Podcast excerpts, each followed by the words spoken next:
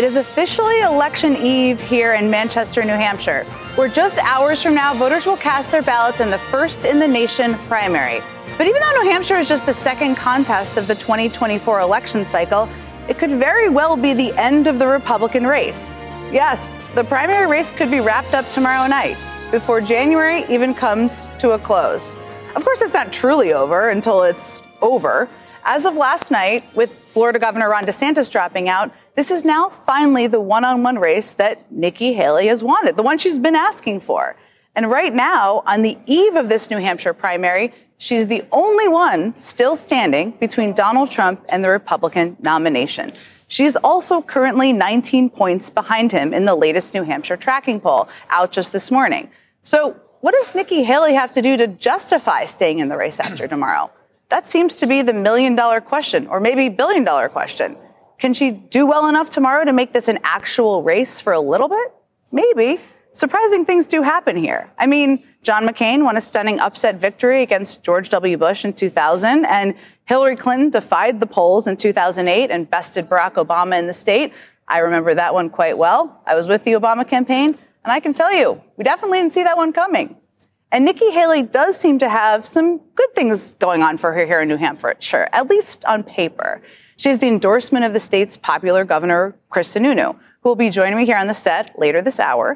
She has the endorsement of the top conservative newspaper in New Hampshire, the Union Leader. She's leading among independents, a huge voting bloc in the state, which is the kind of big leg up that in normal years normally would put any candidate on the path to victory.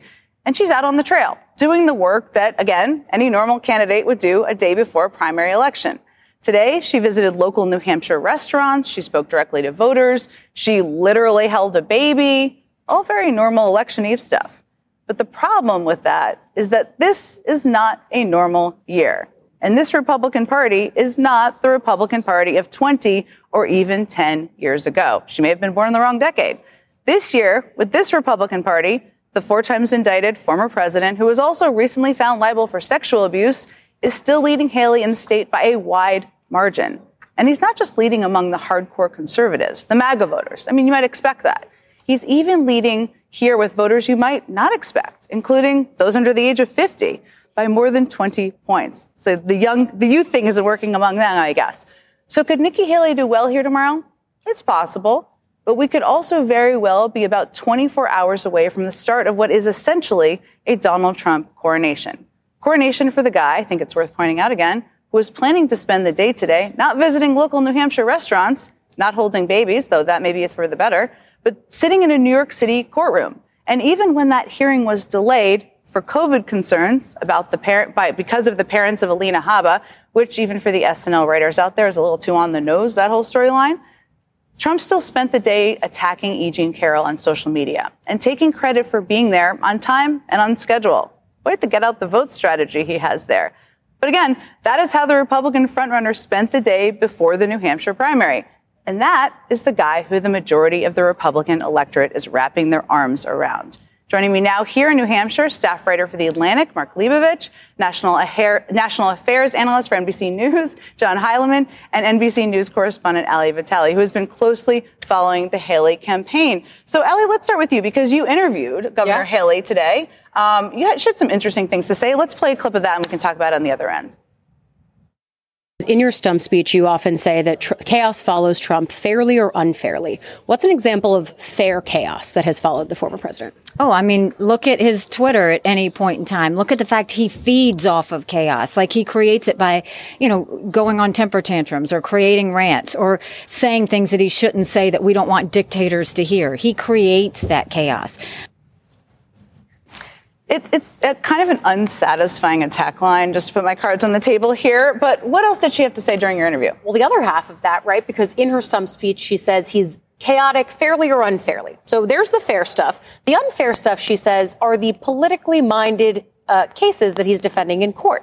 Some of them, anyway. She points out Manhattan, for example. But that's a pretty unsatisfying answer, too. And I think the thing we've seen consistently with Nikki Haley is on a lot of these key issues, especially those that relate to Trump, she really does find a way to be on both sides of them, be it January 6th, the cases, the chaos, even the things that she brings up. She's bringing up with either an I'm sorry on the mental fitness front, or she's doing it kind of out of both sides of her mouth. So, Mark, I mean, you've written about Nikki Haley, great piece you wrote recently about her. She obviously this would be a surprise if she were to win here tomorrow. I think it's yep. safe to say quite a surprise. Um, but let's, it's still 24 hours out from polls closing about what would she have to do, do you think, to stay in the race?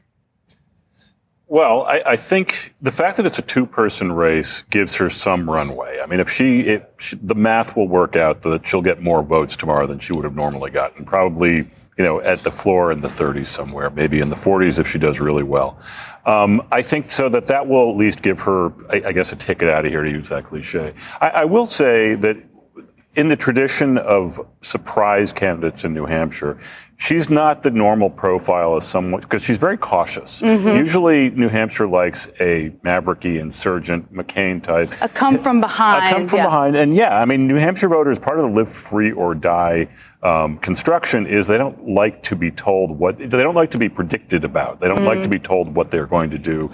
Thus, they love being counterintuitive. It's part of the sort of self-image mm that we hear so much about in New Hampshire. So that might work in her favor, but ultimately, you know, it's not in the data you also usually feel something. You know, when, when something's going to happen, you kind of feel it in the air. There's buzz. The events are bigger. We've all been spending time at events over the last couple days. You don't really feel that here. Well, beyond Nikki Haley, we'll see what happens tomorrow. It's kind of important to start talking about uh, what could happen after that. I think it's, it's fair to say. Um, I mean, Trump could be very close to locking in the nomination. Um, he has all these legal troubles. He's running this closing message on basically being a dictator. Right. You've covered him for a long time, John Heilemann. Why does that work? And why is it still working here with in, in a state where it shouldn't work by all logic? Well, I want to, first I want to answer the question you asked Mark just really, just briefly. Sure. Right? There's two people in the race. She has a ticket as long as she she got e credits on the on the on the airline. She can she can go as long as she's got donors who will pay for her to go. And, there's and two seats and there's two candidates. Right. So, there's, no, there's, no, there's no other tickets. That, she got a ticket out of New Hampshire. She wants one. And I think the question is to go back to uh, one of our friend David Plouffe's point that he always makes in these situations. Like you got to win somewhere. Yeah. Eventually, you have to win a state. You got to start beating Donald Trump. So well, second to, is also last here. Is to, the thing. Correct. So, mm-hmm. so, so the question is you got South Carolina. I think that for her, the calculus, and you can argue about whether what's it's not about it's not for us to say what's right or wrong, but I think her calculus is going to be: Can I win in South Carolina or mm. not? Does whatever she gets out of New Hampshire put her in a position where she thinks she can win that state? Because if she can't win that state, there's no other state that she's going to be able to beat Donald Trump and are probably not a state that's in the close enough on the close enough horizon that it's worth sticking in the race if she's going to go down and get humiliated in her home state. I think that's the calculus for her is just going to be did I get enough, whatever that is, in terms of donors, supporters, and other things on the ground in South Carolina to make sense to proceed to for argument. another month? That's, so keep going, which is yeah. what it would basically be because it's the 24th. So one of the things that's been uh, over the last couple of days, we've all seen these endorsements sort of pile up. You know, it's created this air of inevitability, which Trump obviously wants.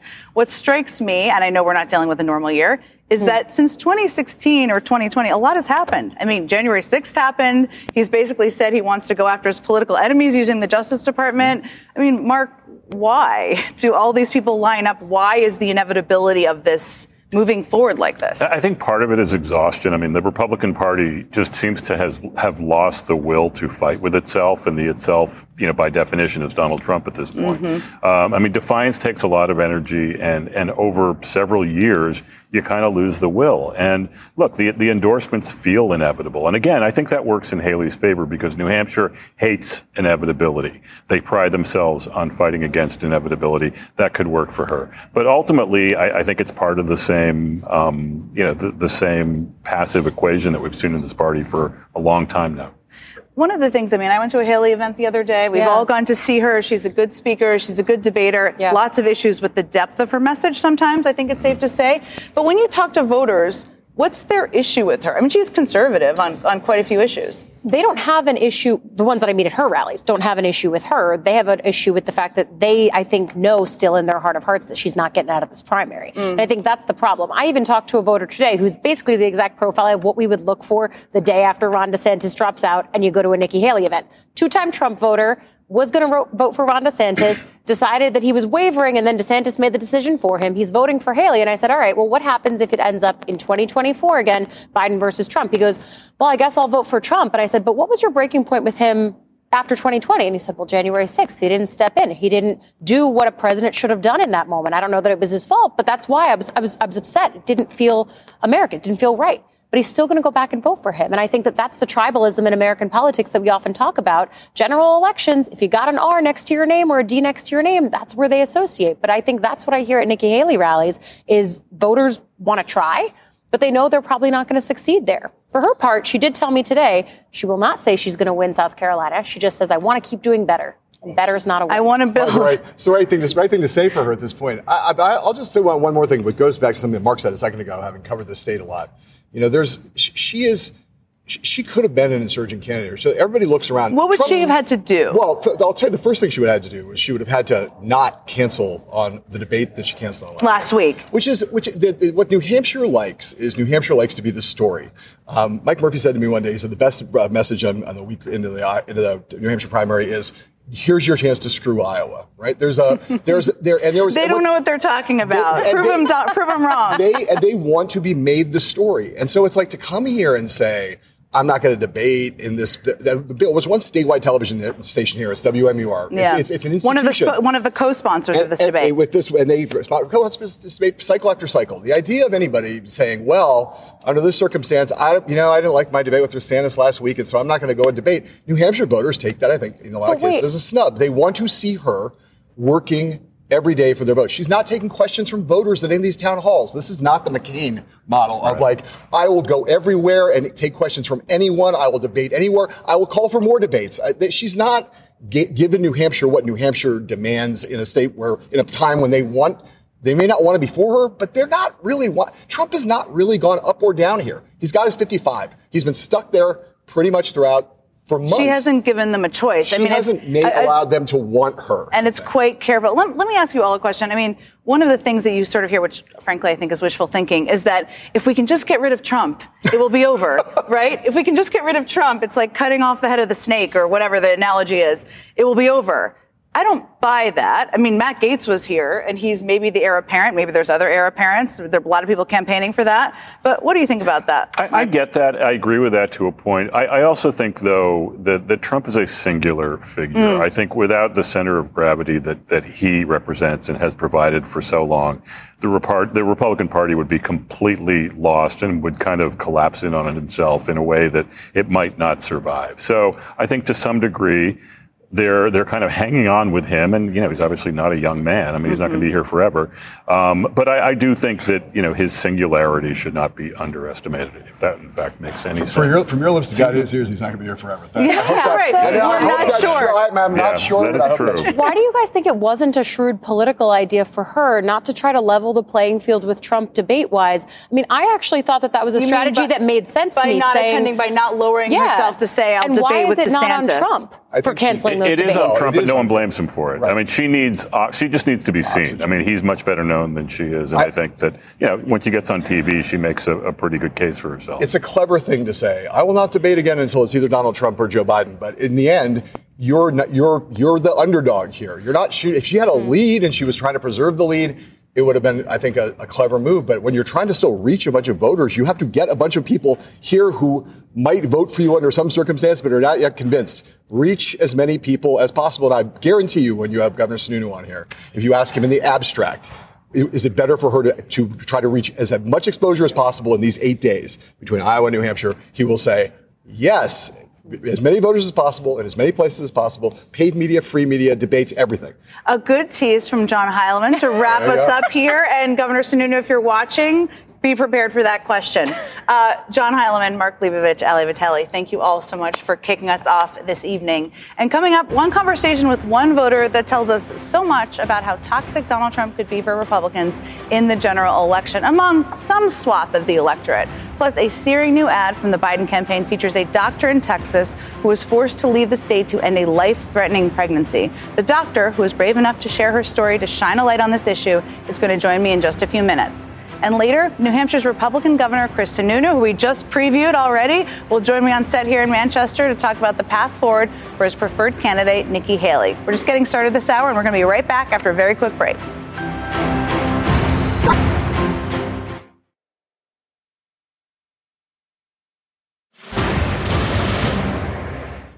If Donald Trump wins big here in New Hampshire on Tuesday, the conversation could very quickly shift to the general election.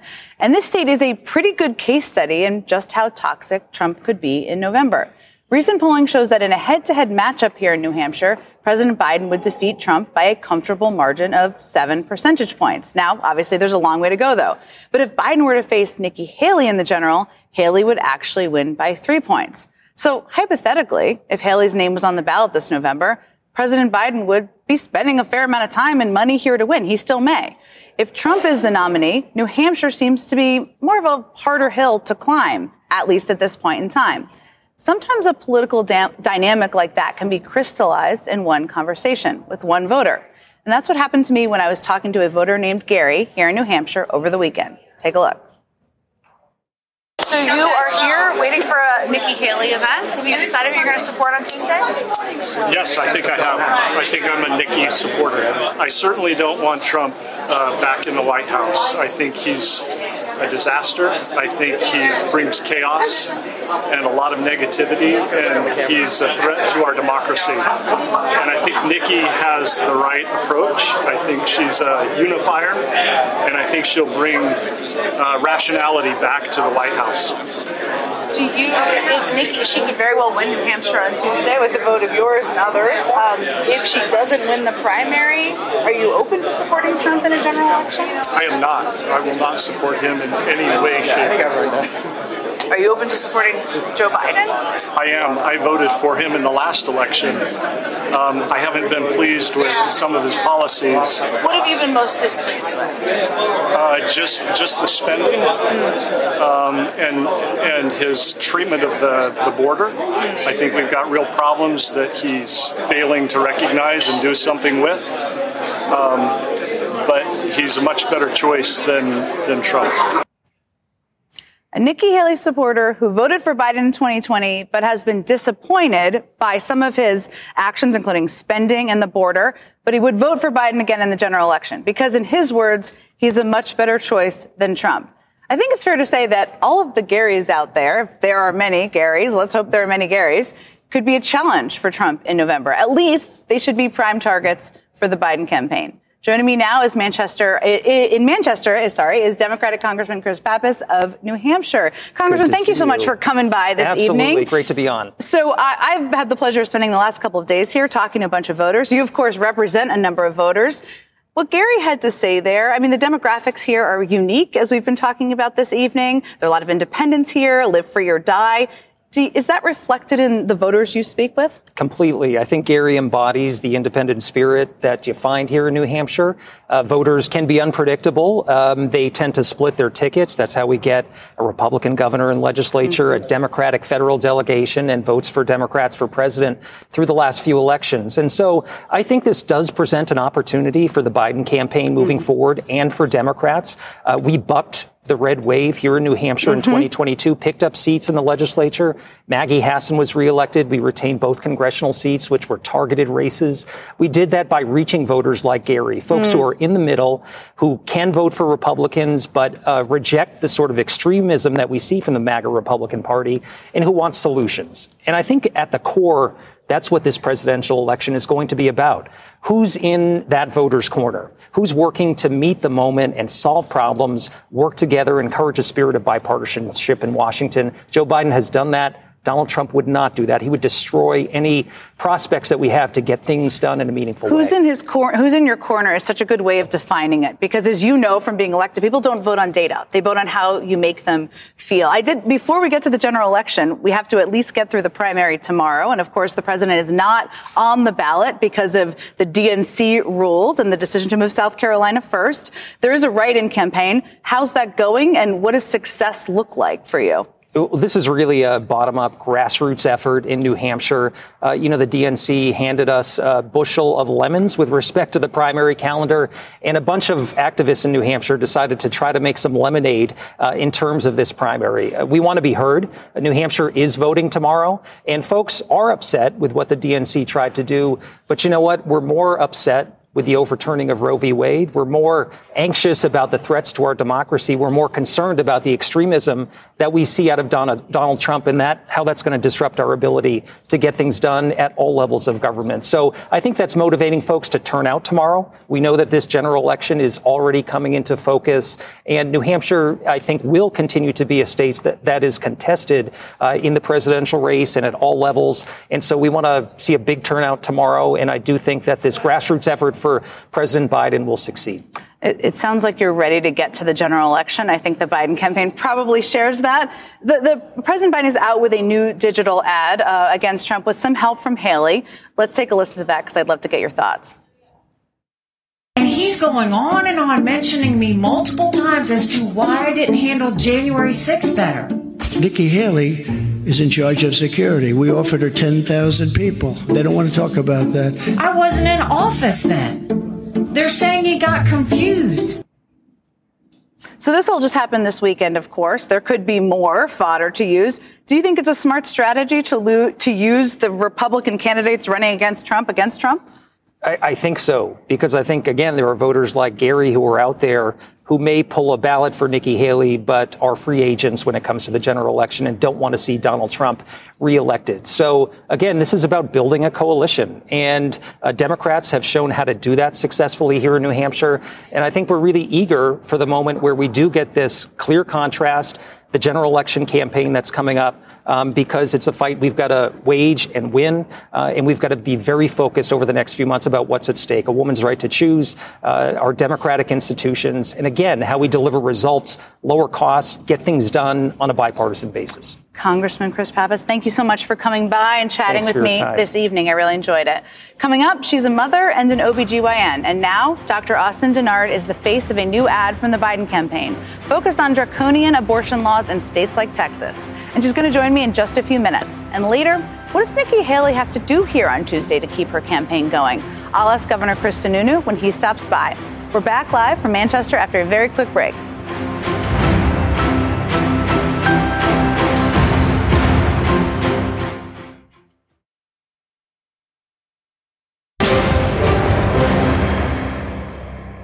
Today marks 51 years since the Supreme Court decided Roe v. Wade, which protected the right of women in the United States to have an abortion.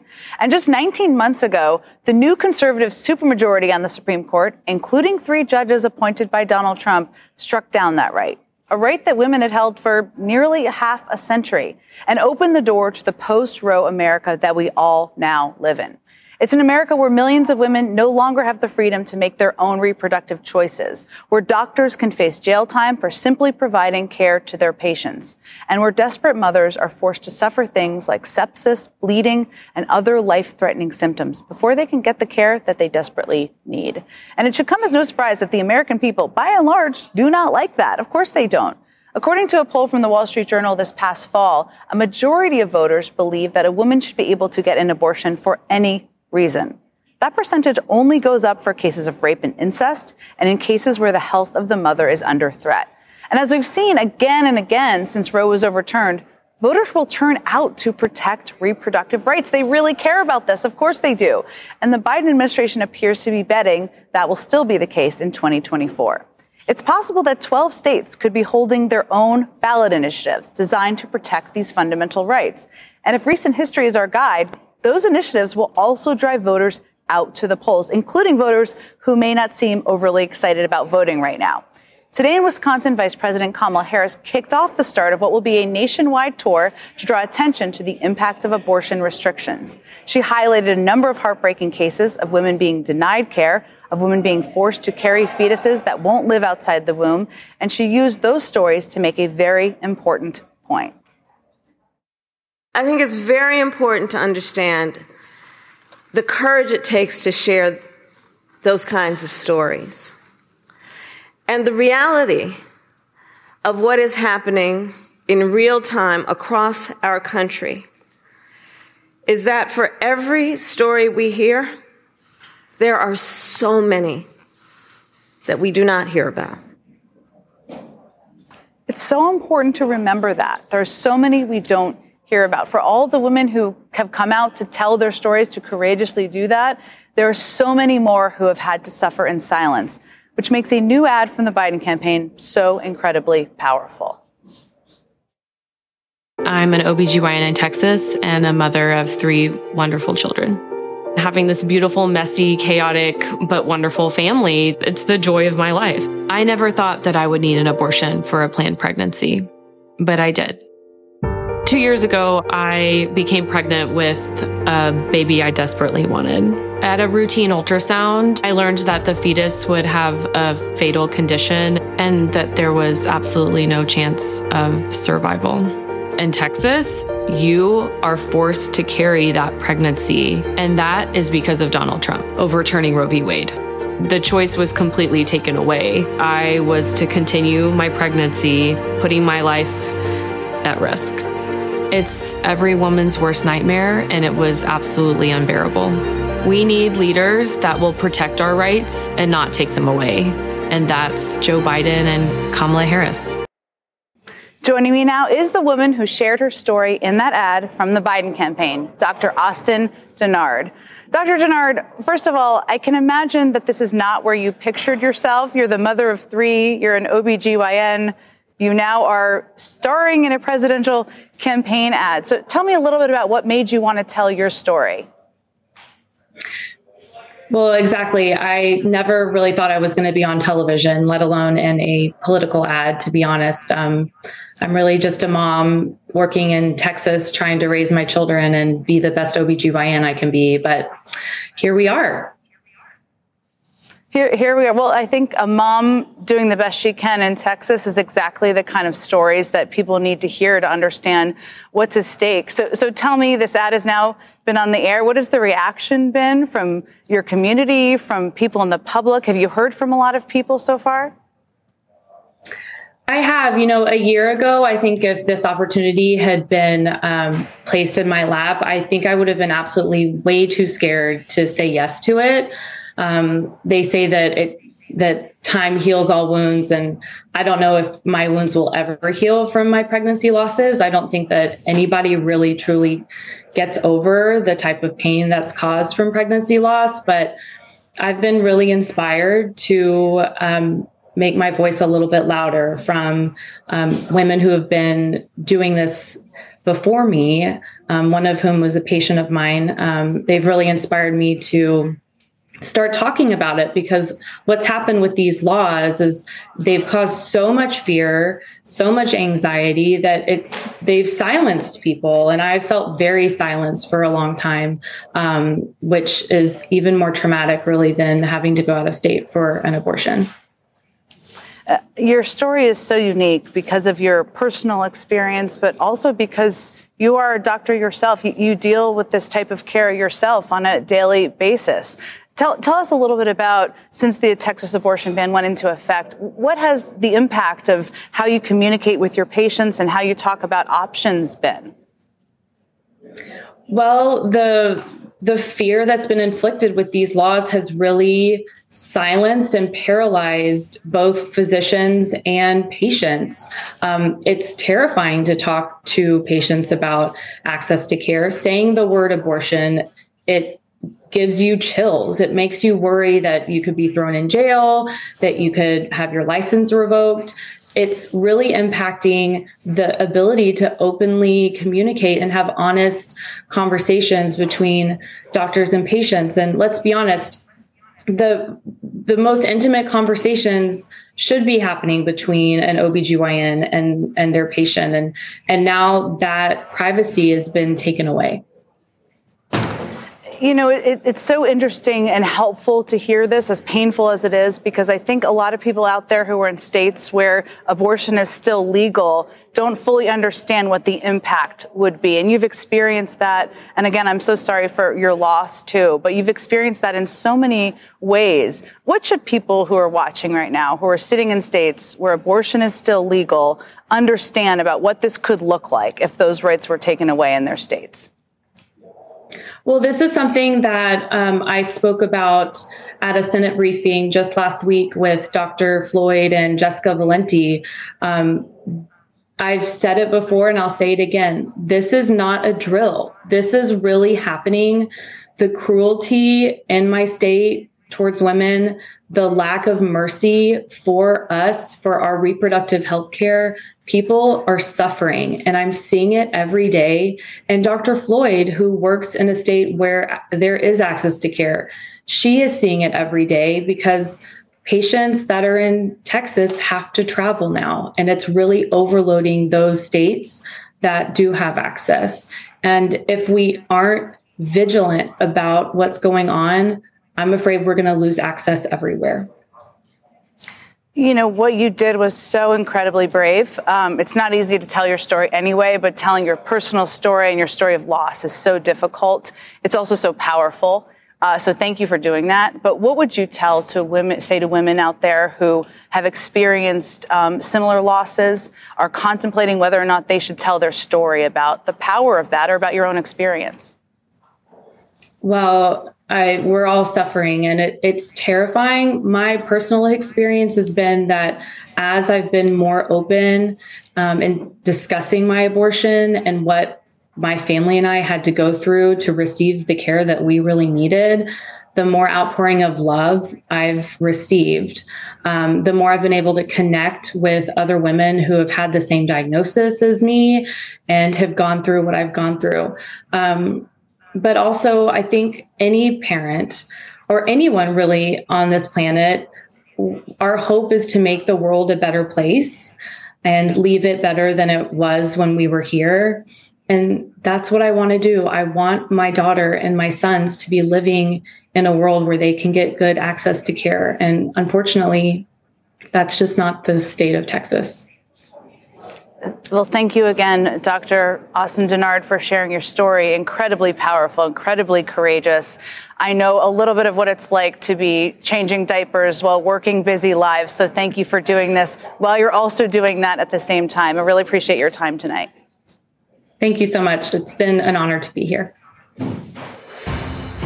And coming up, New Hampshire Governor Chris Sununu is literally standing by here in Manchester, right in the studio, to talk about what comes next for Nikki Haley. And I'll ask him about his plan to support the Republican nominee for president, no matter who it is. That's next after a quick break.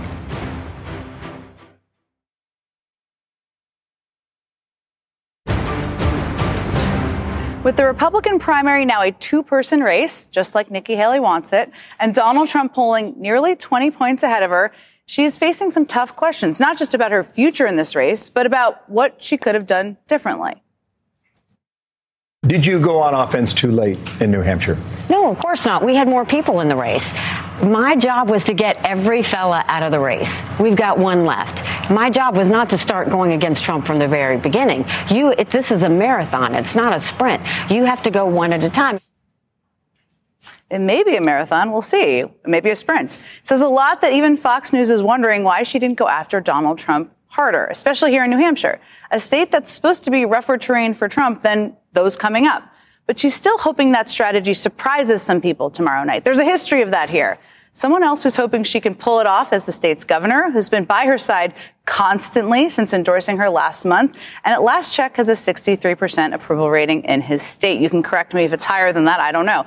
Uh, Governor, Governor Chris Sununu joins me now. So let's start with the politics of this, sure. um, because um, you've done more than 50 events, maybe more than that with Countless. with Nikki With Haley. Nikki, yeah. Um, but and, and she and you are quite popular, as I mentioned in this state. She is currently running, according to the daily tracking poll, 19 points behind Hmm. Donald Trump. I know you might tell me that polls don't matter. We'll see tomorrow. But the question I have for you is.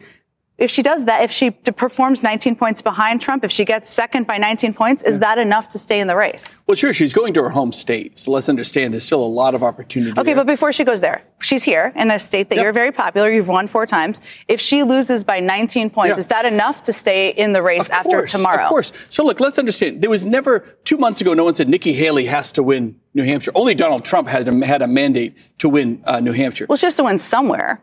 Yeah, and there's pl- by the way, there's 48 other states after New Hampshire. New Hampshire is very important. The most important part of New Hampshire is you want to clear the field. You want to narrow it down. She did that. She knocked everybody else out of the race. She got 20% in Iowa. She's going to far outpace that here in New Hampshire. Um, she wanted to be in second. We're going to get that done. So to go into your home state, not with an election next week, but like three or four weeks down the road, where she knows how to win. That's momentum building, right? Well, she's she's even farther behind in South Carolina than well, she no is in New Hampshire. campaigned in South Carolina yet. Let's be fair. No one's driven a message in South Carolina. No one's really campaigned. Well, Trump had a Carolina. bunch of South Carolina endorsers here with, with here with him in New Hampshire on Saturday. Who? Uh, uh, Tim Scott. Well, Please. a number of people who were Please, who elected in the state from her home state. Okay, so just to be clear, you're telling me if she loses by 19 points, she should still stay in the race, and you think she could win in South Oh, yeah, Carolina? I don't care what the results are. Of course, she should stay in the race. Yeah, And we're she- just going to coronate Donald Trump after two states. Well, I don't no, know. That's I don't know if it's a Republican Party- coronation if you win by by double digits in both of the first states. Okay, let's let's move forward. You recently said you would support Donald Trump. You hadn't said that for a while. We had a couple of interviews where you didn't say that, but you recently said that um, if he's the nominee. Um, we did talk about this a little bit back in August, and you said something that did stick with me. So let's play Oh, that. boy, we'll here we talk about it. There's a What tape for say? What'd I everything, as they say. He can't win in November. Independents hate it. Uh, There's no way Donald Trump will win anything above 31% of the independents, which is why Republicans as a whole will get crushed if he's on. Uh, Look, as bad as he would be uh, as being on top of the ticket for because we'll lose the presidency, he hurts school board races. He hurts governorships, Congress races, congressional races, Senate races. We will lose all these seats like we did in 22 with him, that brand, that messaging, those types of candidates on those tickets. So he brings the entire party down. I, I understand he's not your choice. Nikki Yeah. Haley is your choice. But do you still believe he would take people down, Oh, down yeah. ticket races, No, governor's there's, races? There's no question Trump on the ticket hurts our Senate races, our gubernatorial races. That's why I love Nikki Haley so much because she doesn't just win; she wins the swing states. She makes it easier to win everything else. She carries a, a mandate because the poll numbers are so strong against Biden. Here in New Hampshire, Trump would lose by seven, eight points minimum against Biden. She would win. Uh, all the polls show that. So, you know, there's there's value in Nikki not just in terms of the presidency, but getting a mandate to get conservative stuff done. Trump didn't get enough done, and and and she would actually be able to do that. And back then, yes, I, again, it would be kind of a nail biter between Trump and Biden. I don't want nail biters. I don't want losers. I, I'm tired of of losing races as a Republican. We should have had big wins in 22. You know that, and we didn't because Trump was still the standard bearer of of the party. He was still putting out his candidates. Those are losing propositions. And my big message over the next 24 hours is this: Don't sit at home. If you're in New Hampshire, don't sit at home and wait to see what happens. Go vote. Participate. If you think Trump's a threat to democracy, you participate in democracy. You beat him at the ballot box. Don't wait for court cases and all that other stuff to take him down. It's never happened before. We want to get as high of a vote voter turnout as possible tomorrow. And if we do that, she's got a real chance. do you think he is unfit, as Nikki Haley has been saying? Um, I think Mentally look, unfit, I should say, to be look, clear? I, am not going to get into all that. I, I, my whole focus is making sure Nikki uh, wins the nomination, and she does really well here. I think she could actually still win here, which would be incredible. No one thought that that was possible, um, and then carry that momentum forward. That that's all our focus is right now. So, why do you? We've talked about this a bunch of times. Just to understand, why would you support him in November if you think he would bring down down ticket races? If you think it's a distraction, all of the legal stuff Well, that's Biden happening? ain't going to help my races any, right? Look, this is how bad, I've said this before, this is how bad Joe Biden has been when you talk about inflation. Putting, inflation is a tax He- effectively on low income Joe families. Biden is leading by seven points in your home state. I know, but why would? Uh, of course, I'm going to. Is it a surprise? I'm going to support the Republican on me Of course, and I'm going to be supporting Nikki Haley on that ticket. I'm going to do everything I can to make sure that that's possible. Okay, well, there are many options. I've not been exactly an advocate for third party candidates because I think it will help Donald Trump. But Chris Christie, someone you endorsed last time, uh, he's been rumored to be in discussions or maybe thought think I about. endorse Chris, but okay. Well, at one Uh, he's a point, friend, he did. though. He's a Oh, he's a friend. We'll say, we'll say it that way. He's a friend. Um, he's been rumored to be on their list of people they'd love to have run. Um, Nikki Haley, if she doesn't uh, win uh, the nomination, which would be a, an uphill path, all th- sorts of things happen in New Hampshire. She could be someone on their list. Potentially, you got to be careful. There, there are sore loser rules uh, in, when you're on the ballots in certain states. You can't be a, a third a third party. At this point, look, if you wanted to do a third party, and I'm not advocating, I'm, I want the Republican to win to be sure. You'd have to have someone. Uh, you'd have to have a Republican, a generational difference, someone super charismatic, has some national presence. I'm not sure exactly who that. But would here's be, here's my question. But wouldn't you be open? Why wouldn't you be open to supporting a third party candidate if Trump is somebody who you could you're not really for it all. Clearly, I just don't know the viability of that. I don't know if America is looking for a third party candidate. I've, I've really thought about it. Like uh, the, the process is, are people looking? People hate the Trump Biden ticket, but it's amazing how uh, at the end of the day, a lot of a lot of folks, we're a two party country right now. People uh, get will get scared about, oh, if I if I went for a third party, I'm not doing service to you know the party I tend to lean to, and, and they kind of panic and, and go back into their corners. I'm not saying it's not possible and viable. I haven't thought about it too much, other than to say I I, I, I don't know who, what that ticket would be. I'm just making sure that the Republicans win. I want I want I want fiscal discipline in this country. I want the fact that people understand we have 30, 34 trillion in debt. That is not government debt. That's your debt. That's your kids' debt. That's that's our that's our debt, and we have to the pay two that trillion in high-end tax cuts did, did certainly contribute to that. Um, I Well, want th- I would say that Trump's eight tr- borrowing eight trillion dollars was was even a, a bigger problem. Fair. I think Yeah. we can agree he was Yeah. a big spender. We can agree on that. Huge, Um, awful. So let's awful. just go back to the politics because you have won here several times. Your family has won here several times. Your family's hometown is Salem. We're all looking That's where to I grew up, yeah. We're all looking to what to watch tomorrow. Uh, it has a long history. Um, you have a long history again in public office, but Trump got 48% of the vote, right, in 2016. Did There's A, a, yes, he did get 48% of the vote in Salem. There's a Oh, my hometown, you mean? in your Oh, okay, hometown. yeah. There's a much smaller field now, obviously, Mm-hmm. uh, with two people. He could get a bigger percentage in your hometown. What does He that? could get a smaller percentage of well, but what, what would that say if he gets larger than 48 percent? Oh, I, I, don't, I haven't even thought about that. That's kind of a that's a microcosm event. Look, what what would I, what would I what would you say if I said I think Nikki Haley's going to run the table in Dixville Notch tomorrow and and, and Well, you know where, where Trump got a a- couple votes last time, but N- Nikki could, There- could run the table. the- you can't look at these microcosms and, and try to pinpoint Well, all, to the whole all state. of them are bellwethers to see how the state is going to go. You've run here, you know how to no, watch. not all of them. There's about there's about Not all of them, but a handful of them. 13 cities and towns that I look at. Okay, what are you, what are you are- watching doable. tomorrow to see if Nikki Haley's going to have the a night? towns. I would watch Bedford. I'd watch two of the wards, specific wards in Manchester. Uh, I would watch uh, Hampton, New Hampshire, the seacoast towns. Um, up north, I'd take a look at Wolfeboro and Conway. And which ones of those do you think Haley will do very well? I think. Look, um, I think she. Can, I honestly think she can do well in all of them. I think she'll do really well in Manchester specifically, and I think she'll surprise people in Bedford specifically. Yeah. I guess we will have Yeah. to see. I don't know. Uh, we will have to see. Let me let me ask you just I one feel last- good though. Let Look, me all the energy is behind Haley. Did you see the, the, the rallies last night, for example?